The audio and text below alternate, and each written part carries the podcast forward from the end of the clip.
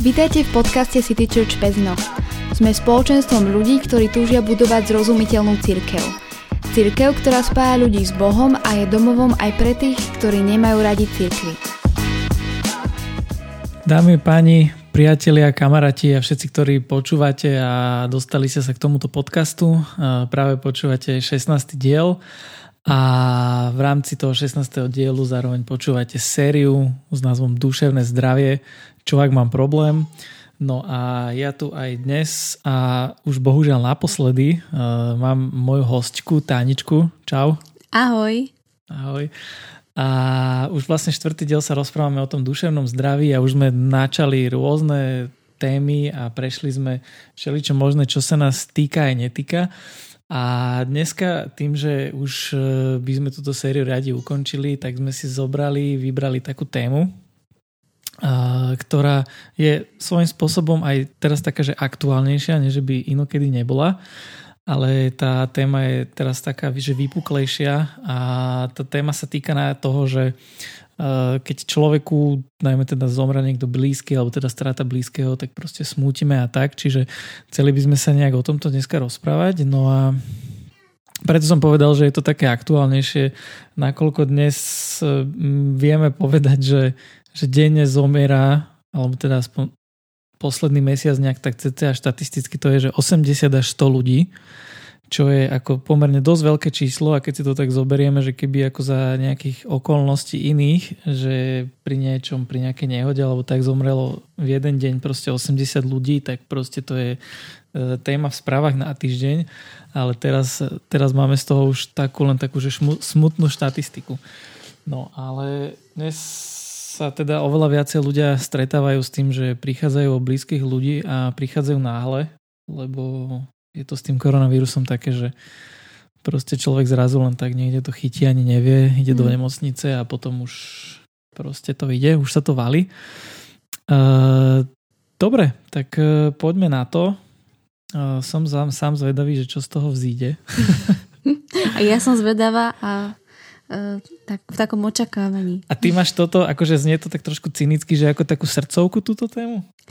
Ako srdcovku... Lebo ty si to vieš tak ako načrtla, že toto? Hej, nemám to úplne ako srdcovku, ale tak som nejak si myslela, že by to mohlo byť pre poslucháčov zaujímavé, téma mm-hmm. smútenia.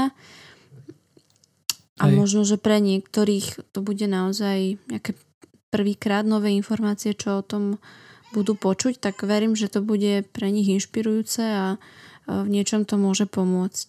Uh-huh. No dúfam aj ja. A, tak poďme to tak nejak e, zobrať za taký koniec, že e, dobre, tak teraz veľakrát, alebo teda určite každý z nás sa v živote stretol s tým, že proste mu niekto blízky zomrel, lebo ľudia sa rodia aj zomierajú a človek potom sa s tým musí nejak akože vysporiadať a veľa, veľakrát naozaj proste niekto mi zomre a je to taká akože ťažká vec, bolestivá. A vieme si to nejako tak nejak zakategorizovať, že ako smútime? Alebo dá sa to nejak tak, vieš, že je každý iný, alebo všetci rovnakí, alebo mm-hmm. ako mhm. to ty vnímaš? No a mne sa tu tak žiada sa teba spýtať, že ako smútiš ty?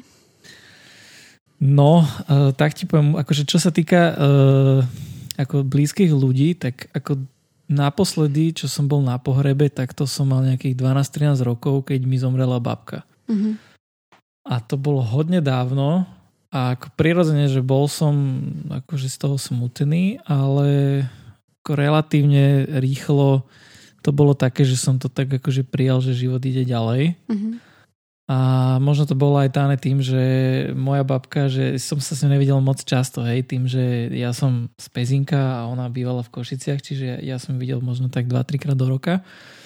Ale no asi tak nejak. No. Ja, ja osobne, keď poviem za seba, tak nie som veľmi nejak taký, ako že, vieš, že by som smutil veľa, alebo aj mimo toho, že za ľuďmi, mm-hmm. by mhm. zomreli, alebo za inými vecami, takže asi tak.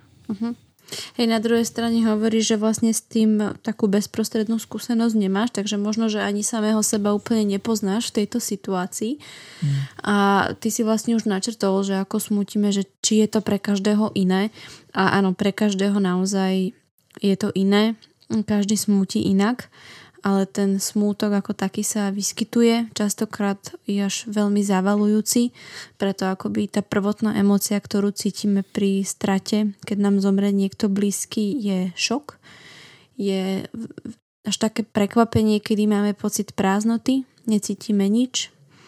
Je typické sú také pocity, že to nie je reálne, že sa to nestalo. Nedokážeme to akoby úplne tak akceptovať, že ten blízky, koho sme tu mali, už tu zrazu nie je. Je to pocit strašnej ne- nereálnosti. A je to aj kvôli tomu, lebo sa tým naša psychika bráni, aby nás príliš prevalcoval ten strašný smútok, ktorý by sme vlastne v tej chvíli cítili. A nie len smútok, ale aj kopec iných emócií. Uh-huh.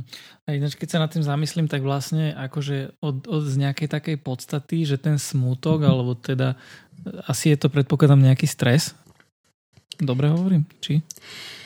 Uh, určite je to záťaž. My sme vlastne už aj v tom minulom podcaste no, trošku no hovorili toto. o tom, že je to mm-hmm. reakcia na záťaž, ale je to také, taký veľmi špecifický stres, veľmi špecifická záťaž, ano. ktorú asi až úplne ako stres by som nenazvala. Jasné, no takto som to myslel, že to je nejaký taký akože špecifický stres akože na človeka uh-huh. a ono to súvisí s tým, že akože príde náhle nejaká zmena, že my nie sme zvyknutí na tie zmeny, alebo s čím to súvisí? Vieš, lebo ty si mm-hmm. spomenula aj toto, že, že ako zrazu niekto tu nie je a mm-hmm. to je práve na tomto ťažké, že prečo to tak je? Hej, uh, áno, jednak je to náhle, nie sme na to pripravení, nerátame s tým a to aj dokonca v prípade poväčšinou, keď uh, sa jedná o nejaké dlhodobé ochorenie, kde už by sme akoby predpokladali, že daný človek môže byť v nejakom terminálnom štádiu. Takéto ochorenie nazývame aj letálne, to znamená, že vedie k smrti a že to už je nezvratné. Napriek tomu tam vtedy zažívame ten šok a môže to byť spôsobené tou zmenou. No. Uh-huh. Jasné, takže uh, asi je to sprevádzané asi nejakými pocitmi, Uh-huh. Alebo teda tak, že ten smutok to je, že pocit, alebo je tam ešte niečo také iné prí, prítomné? Hej, tie pocity vlastne, ktoré sa sprevádzajú okrem teda toho veľmi silného, ťaživého smútku, ktorý niekedy môže to mať až takú kvalitu depresie. Uh-huh. Veľmi typické sú pocity hnevu. Môže to byť pocit hnevu na samého seba. Či som urobil dosť, mal som viac chodiť za tým lekárom, mal som viac naliehať, aby išiel za lekárom v prípade, že sa jedná o niečo zdravotné, v prípade, ak je to náhle, treba z nejaká autonehoda. Uh, mal som uh, vtedy niečo robiť navyše, aby som ho zdržal a teraz by sa to nebolo stalo. Alebo sa môžem hnevať na, aj na toho, kto zomrel. To, to je takisto veľmi často, je to úplne prirodzené.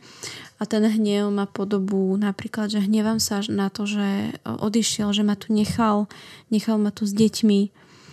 Som tu na to sám. A hnevam sa, že, že treba možno predtým sme sa pohádali spolu a nemali sme niečo vyriešené, takže ďal, ďalšie sú typické pocity viny.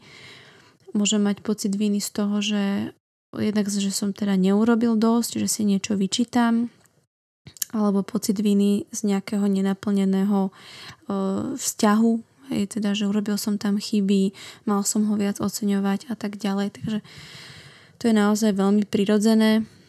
Mm. Ďalšie pocity môžu byť ako bezmocnosť, veľmi silná osamelosť, zrazu sa cítim na to sám. Hamba, Hej, napríklad hambím sa plakať na verejnosti, keď sa ma niekto spýta, ako sa v tom mám, rozplačem sa, nie je mi to príjemné. Strach z toho, čo bude, ako budem fungovať, treba účty, všetko riešil môj partner, zrazu som na to sám.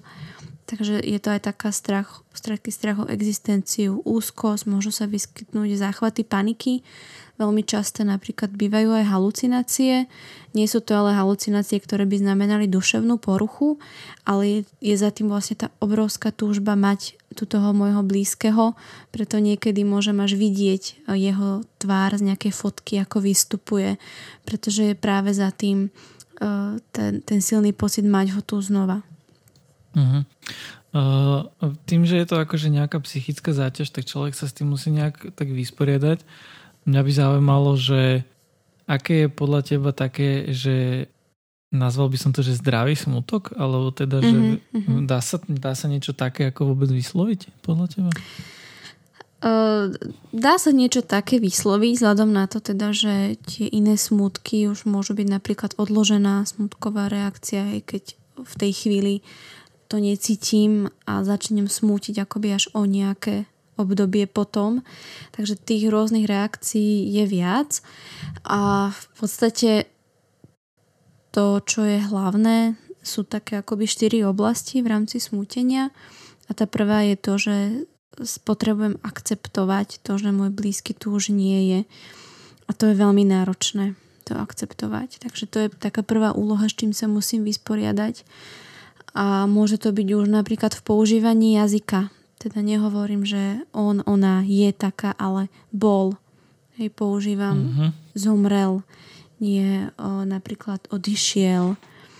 Čiže to je taká akoby prvá, ten, ten prvý krok, ktorý je náročný, je samozrejme časovo môže trvať rôzne obdobie, aj keď teda podľa o, takej knihy, ktorú nazývame akoby o, teda medzinárodná klasifikácia chorôb. V Amerike je to tzv. DSM, podľa ktorej určujeme, či už akoby je niečo patologické, a čo je ešte normálne, tak tam sa hovorí ako takých šiestich mesiacoch, že teda e, to obdobie takého intenzívneho smútku, ktoré by už teda nemalo zachádzať do nejakého mm, treba, že to ovplyvňuje každodenný život, nie som schopná sa o seba postarať, nie som schopná sa postarať o svoje deti, stále nie som schopná prijať, že môj partner, partnerka alebo ktokoľvek iný z rodiny už tu nie je. Takže to je akože také obdobie, ktoré, o ktorom sa hovorí, že už by bolo dobré vyhľadať pomoc, ale o tom si môžem povedať potom aj neskôr. Jasné. Potom ďalej vlastne čo, čo je potrebné je vysporiadať sa s tým aj po takej praktickej stránke naučiť sa fungovať v tom reálnom živote, prevziať tie úlohy človeka, ktorý odišiel, ak sú tam, ak je to napríklad uh, moja stará mama, môj starý rodič, tak tam až tie úlohy nie sú také ako treba, keď je to partner, hej, ako sme napríklad hovorili, že možno naučiť sa šoférovať potrebujem teraz vodičák, lebo všetko vybavoval manžel alebo manželka, ja som teraz na to sám. Ďalej je dôležité, aby som si nejak, uh, nejak tak, ako by som práve možno transformoval ten vzťah k tomu zomrelému a to sa môže udiať napríklad prostredníctvom nejakého rituálu, že napríklad e, zasadím strom, ktorý mi bude pripomínať, že ho mám v myšlienkach, že je tu so mnou, alebo napíšem e, báseň, napíšem a poviedku.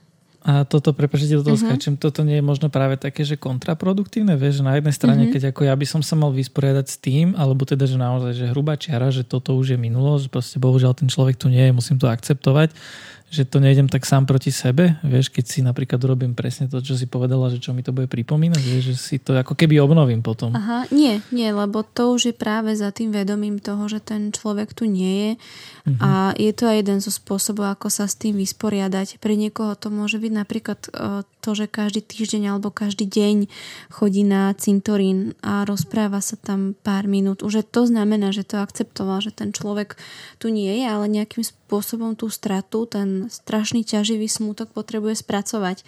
Jasne. A to sú kroky k tomu nie, že ten smútok zrazu necítim, ale že ten malý kúsok z toho, čo mám, z toho bataho sú, sa uľaví a znova, znova v podstate som stále v tom procese, je to taký špirálový proces, čiže sú to miesta, kedy je ťažšie, kedy je trošku voľnejšia a ide to akoby po takej špirále, ale stále ten, ten čas tam pomáha. Ako sa hovorí, že čas hojí rany, tak v tomto prípade čas takisto zohráva úlohu. Uh-huh.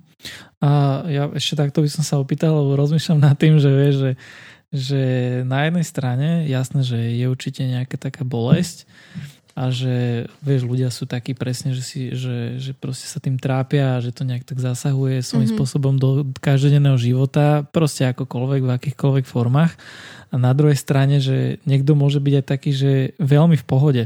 No, si mm-hmm, to mhm, predstavím, mm-hmm. vieš, že je taký, že tak dobre je to, ale že akože nejak mm-hmm. sa mhm. na tom extra neopúšťam.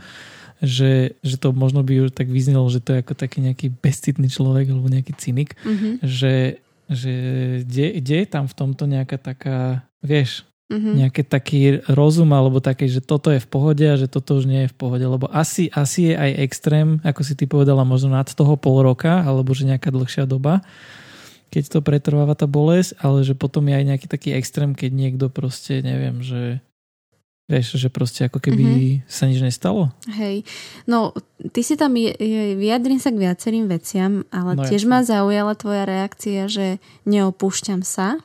Mm-hmm. A vo mne to vyvolalo trošku taký konota, že keď teda niekto plače, tak môže vyvolávať v, ľuďom, v ľuďoch pocit, že sa opúšťa, ale chcela by som povedať, že to tak nie je a je v poriadku, ak má potrebu plakať. Jasne, ja som to trošku viem, vieš, že, tak viem, že si to tak nemyslel. Áno, áno, viem.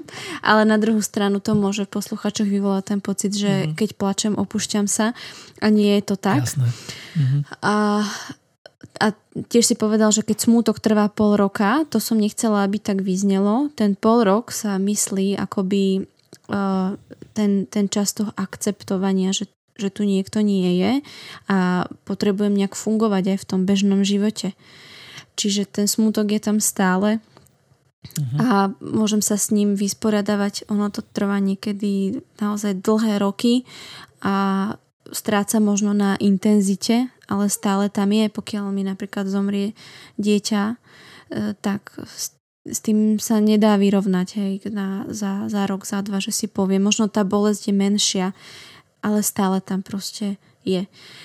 A ty si teda hovoril, že, že niekto, kto je v pohode a tvári sa, že teda nič, hej. Uh-huh. Alebo dajme tomu, že naozaj proste to tak neprežíva, že je taký, uh-huh. že proste tak je to, um, ale... No. Áno, môže sa stať, že treba takúto reakciu, nazývam ju aj obranný mechanizmus a uh, môže ju mať človek preto, aby teda spustí sa v nás vtedy, keď tá situácia v nás vyvolá emócie, ktoré môžu byť tak strašne zaťažujúce pre psychiku alebo pre naše akoby ego, pre, že si vytvoríme obranný mechanizmus, ako to zvládať. Takže to, že sa tvárim, že je to v poriadku a že si nepripustím tú emóciu, tak môže byť obranný mechanizmus, ktorý môže fungovať na nejaké obdobie.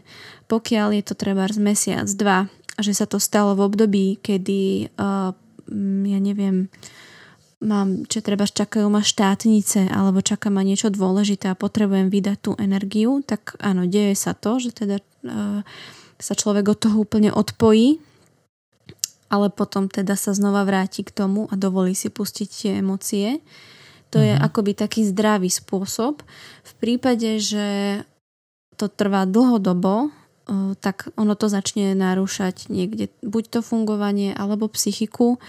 Môže sa to vyvinúť buď do nejakých somatických problémov alebo do nejakých problémov v rámci správania tam už je dobre to riešiť s odborníkom, že keď už tie emócie sú naozaj tak potlačené, že žiaden smutok necítim, lebo to už je abnormálna reakcia, najmä pokiaľ to trvá už dlhý čas. Mhm, čiže lebo tam smerujem aj takú ďalšiu otázku, že môže sa stať, že aj tá emócia tam nie je? Že proste niekto nie je smutný?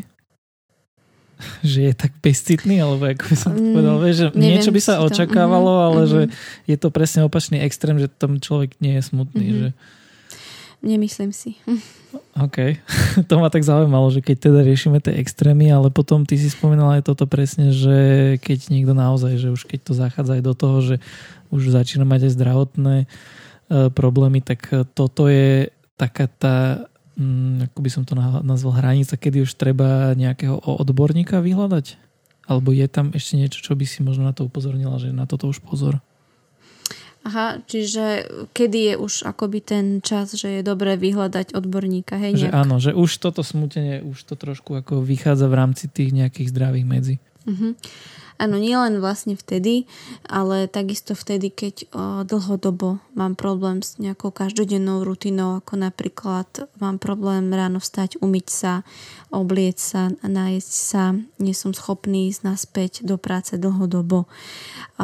Máme problém dlhodobo uveriť tomu, že niekto z našich blízkych zomrel, ďalej uchylujem sa napríklad drogám, ku alkoholu, k tomu, aby som spracoval smútok potom som už závislý na liekoch, aby sa mi uľavilo. Nie som schopný si odpočinúť fyzicky, trpím nejakými nočnými morami, snami, kde teda pociťujem tú bolesť, sníva sa mi o tom, kto mi zomrel a zasahuje mi to vlastne do toho spánku, ktorý mi umožňuje oddychnúť si aj fyzicky, aj psychicky. Takže to už sú také alarmy, ktoré mi hovoria, že, že je dobré vyhľadať pomoc. Mhm. Ja mám zase takú čierno-bielú otázku, že to, to je koľko dlhodobo? uh, no v podstate my sme sa bavili o tých šiestich mesiacoch, takže to už Aha, je taká hranica cez Podľa teda, no mhm. povedzme, hmm. že taká učebnicová, ale na toto není, ja si myslím, že exaktná odpoveď. Jednoducho, tu už každý má aj taký ten svoj kompas, niekomu to možno, že vadí po mesiaci, po dvoch, hmm. a niekomu to nevadí ani po tom pol roku. Takže to je veľmi také individuálne. Takže každý individuálne, uh-huh. rozumiem. Uh-huh. A keď sa bavíme o tom, že ako, lebo toto je akože strata, tak sú ešte aj nejaké ďalšie také, že straty podobné tomuto? Alebo dá sa to s niečím porovnávať? Ja, ja si myslím, že sa to nedá s niečím porovnávať. A vlastne aj takí dvaja lekári, Holmes a Ray, urobili škálu také stresových udalostí, ktoré zaťažujú organizmus. A tam nájdete aj pozitívne, aj negatívne ale na tom najvyššom mieste, teda situácia, ktorá je najstresujúcejšia, najviac zaťaží organizmus, je práve strata partnera. Ale môžeme povedať aj strata detí. Takže mm, ja si myslím, že tejto strate sa nedá vyrovnať, ale potom sú aj rôzne iné straty. A napríklad to môže byť strata zamestnania, kde som mal nejakú vysokú pozíciu, bol som šéf 20 rokov a zrazu ma prepustili, čiže je to strata určitej role, ktorú som mal. Môže byť potom strata uh, niečoho zdravotného.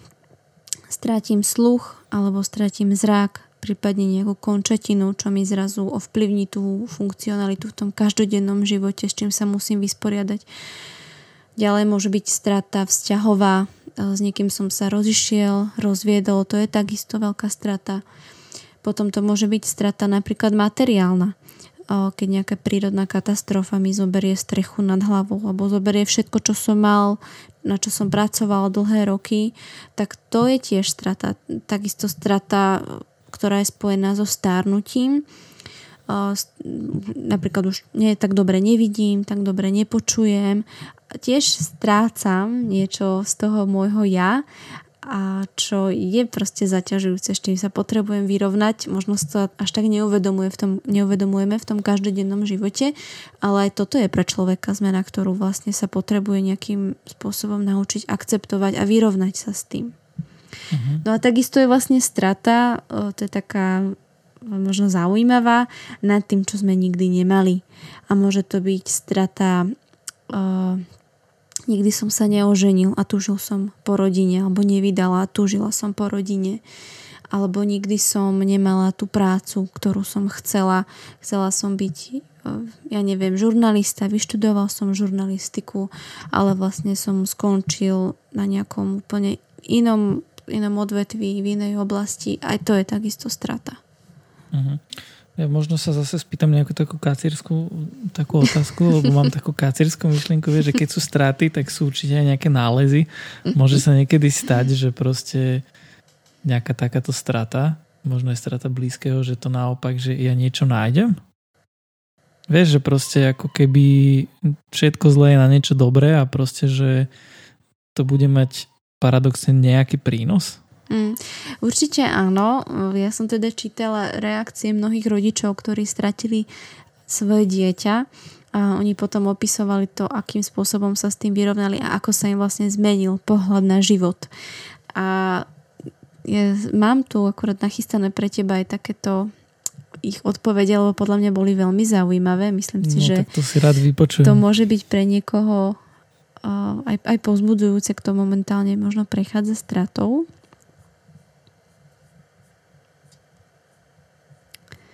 No a ja ich hľadám, kde som si ich dala. Inak nájdete ich aj v takej brožúrke, ktorú spísala pani Mária Jasenková.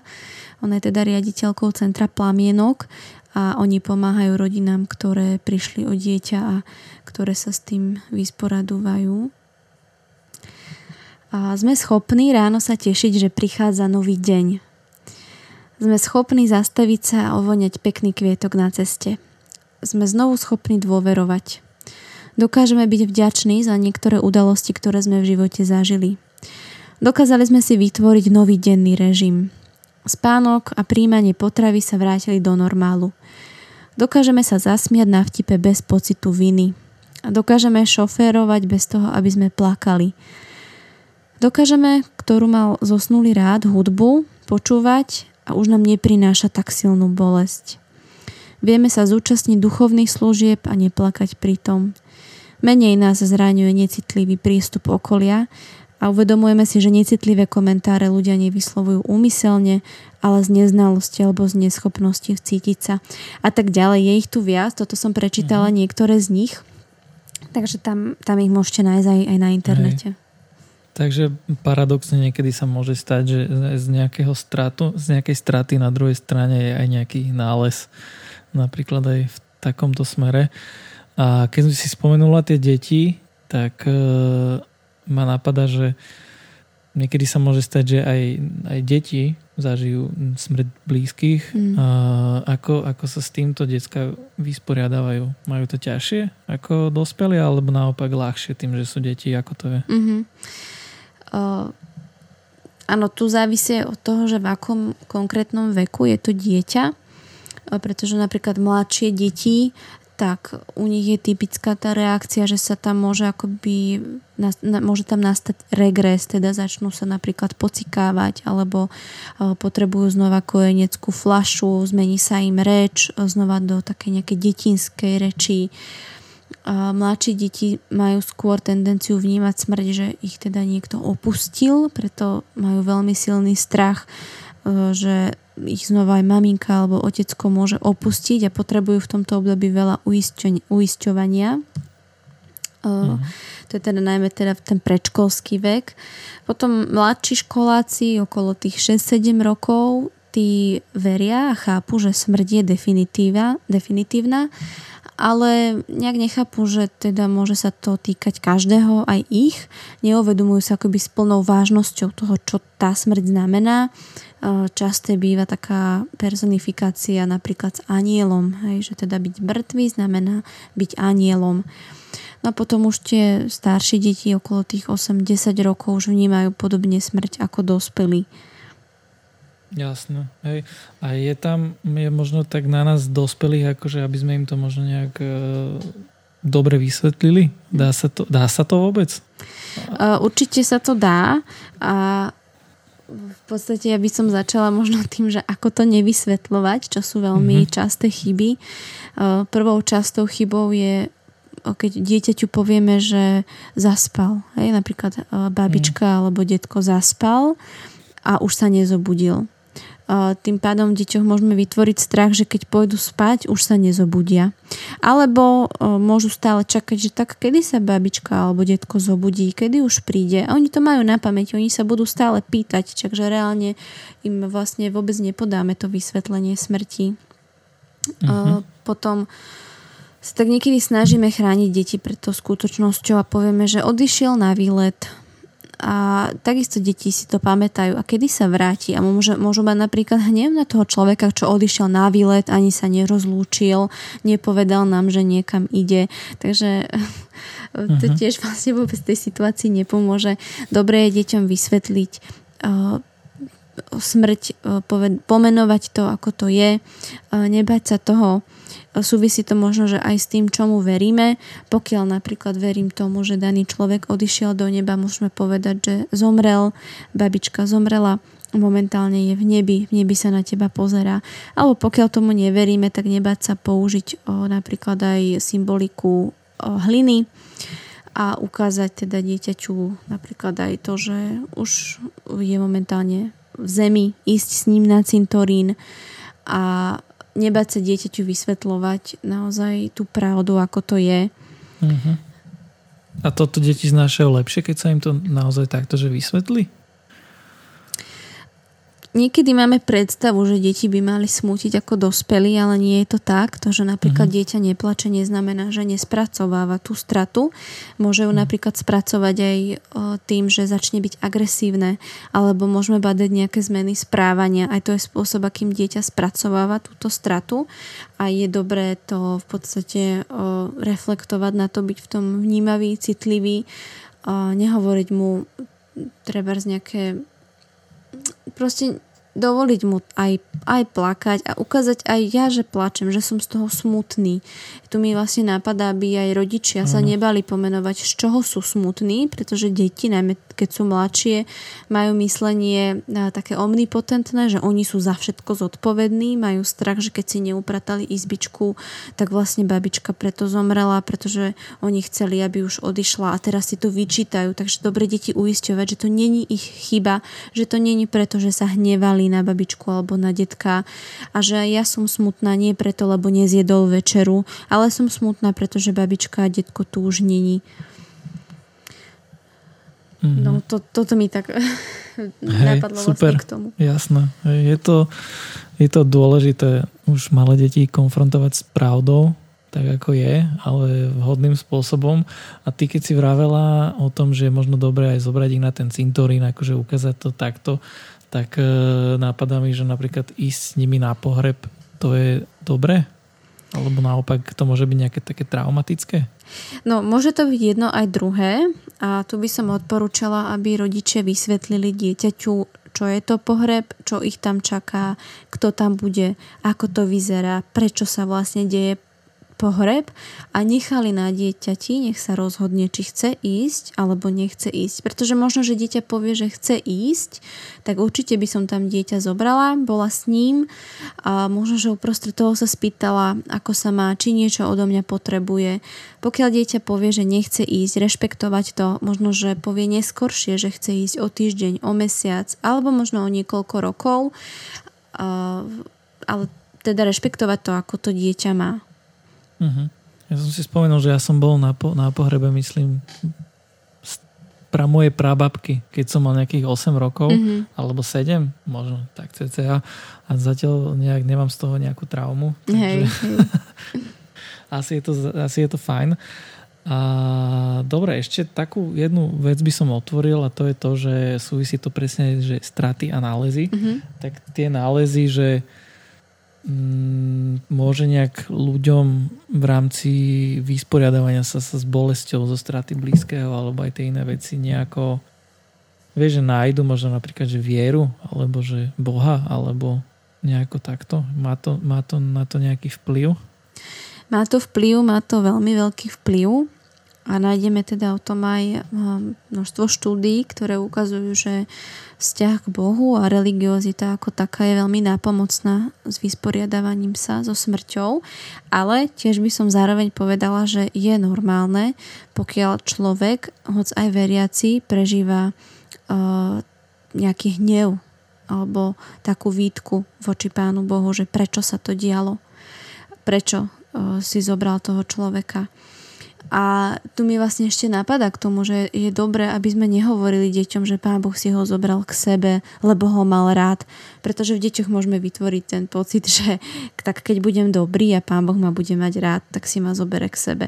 Tak to uh-huh. len mhm. taká odbočka mi ešte k tejto téme napadla. Uh, a jednak teda nie len to, že verím v Pána Boha a v posmrtný život, ale aj samotné chodenie do nejakého kresťanského spoločenstva a podpora takýchto ľudí vie byť veľmi nápomocná. Mhm. Ešte možno ma aj v tomto tak nejak napadlo, že uh, majú to nejak tak, že veriaci ľudia ľahšie?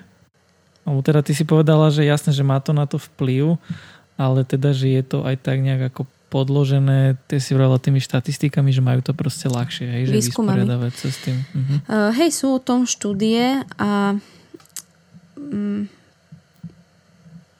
ja mám trošku taký rešpekt pred slovom ľahšie, lebo tá strata je bolestivá, či uh-huh. verím alebo nie, ale myslím si, že tu zohráva veľkú úlohu nádej.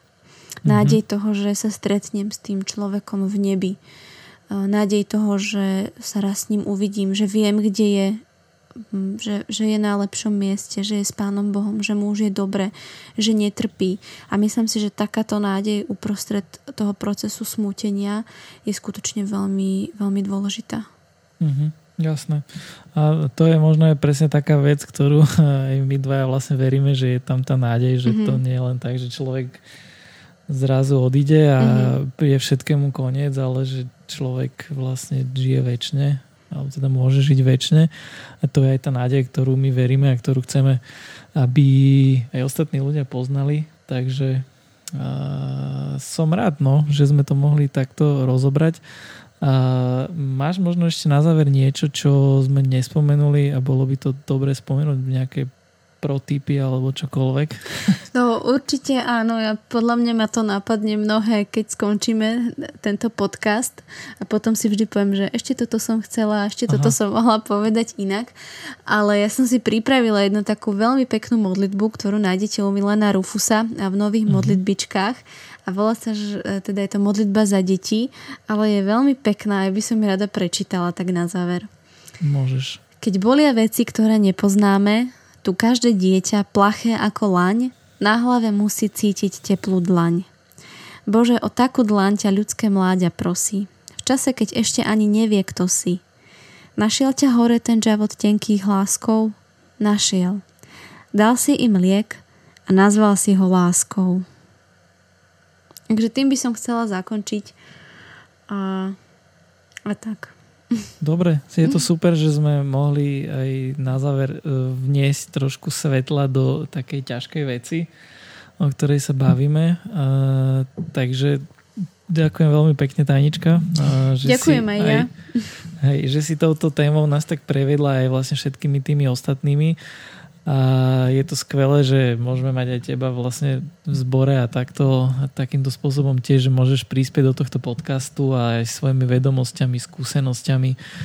A tým, že vlastne chceme byť aj taký otvorení, tak e, tiež vás chceme takto na záver pozvať. E, tí, ktorí počúvate, aby ste nám kľudne napísali, ja si myslím, že chceme byť aj taký, že nápomocný, takže čokoľvek, ak možno máte, že vás niečo zaujalo, alebo pripomienky, alebo naopak možno aj ste mhm. chceli poradiť, alebo tak, tak uh, možno nie sme úplne tí najsprávnejší, ale ak by sme aj nevedeli, tak vieme uh, tú pomoc správnym smerom nasmerovať. Správnym smerom nasmerovať, to je veta. Ale no, obsah a... je veľmi dobrý, takže podľa mňa je super, no. že toto hovoríš a a, a dobre. Ďakujem. No takže uh, to je asi všetko od nás. A ja možno len by som dal ešte takú kratučku reklamu, také dve kratučké reklamy. Jedna je taká, že určite uh, aj to vlastne súvisí s tým, že aj kde sa nám môžete ozvať, tak kľudne, ak si kliknete našu stránku pezinok.citychurch.sk tak tam nájdete aj kontakt na nás, takisto aj na našich sociálnych sieťach, na profiloch, ktoré tam máme na Facebooku, Instagrame, takisto si nás viete nájsť, ozvať sa, nás, ozvať sa nám aj tam. No a takže kľudne naozaj sa nehambite, ak máte čokoľvek, tak sa ozvite, budeme radi. A takisto ešte ten, ten druhý, tá druhá reklama, ktorú by som rád, tak to je tá súvisí s tým, že čo nás čaká do budúcna. Keďže vlastne túto, túto psychologickú tému by sme týmto dielom uzavreli, tak e, nás bude čakať nová séria. Bude na veľmi aktuálnu tému a myslím si, že viacerí z vás tiež možno sa, no určite ste sa s tým dostali do kontaktu, pokiaľ používate internet a žijete v tomto svete, pokiaľ nežijete niekde v pralese na Bali. Takže určite si nás zapnite aj na budúce. Čaká vás nová super téma, ja už sa osobne na ňu veľmi teším. No a Tanička, ešte raz veľmi vďaka za to, že si tu bola. Ďakujem za pozvanie. A ja sa s vami lúčim. Majte sa krásne. Ahojte. Ahoj.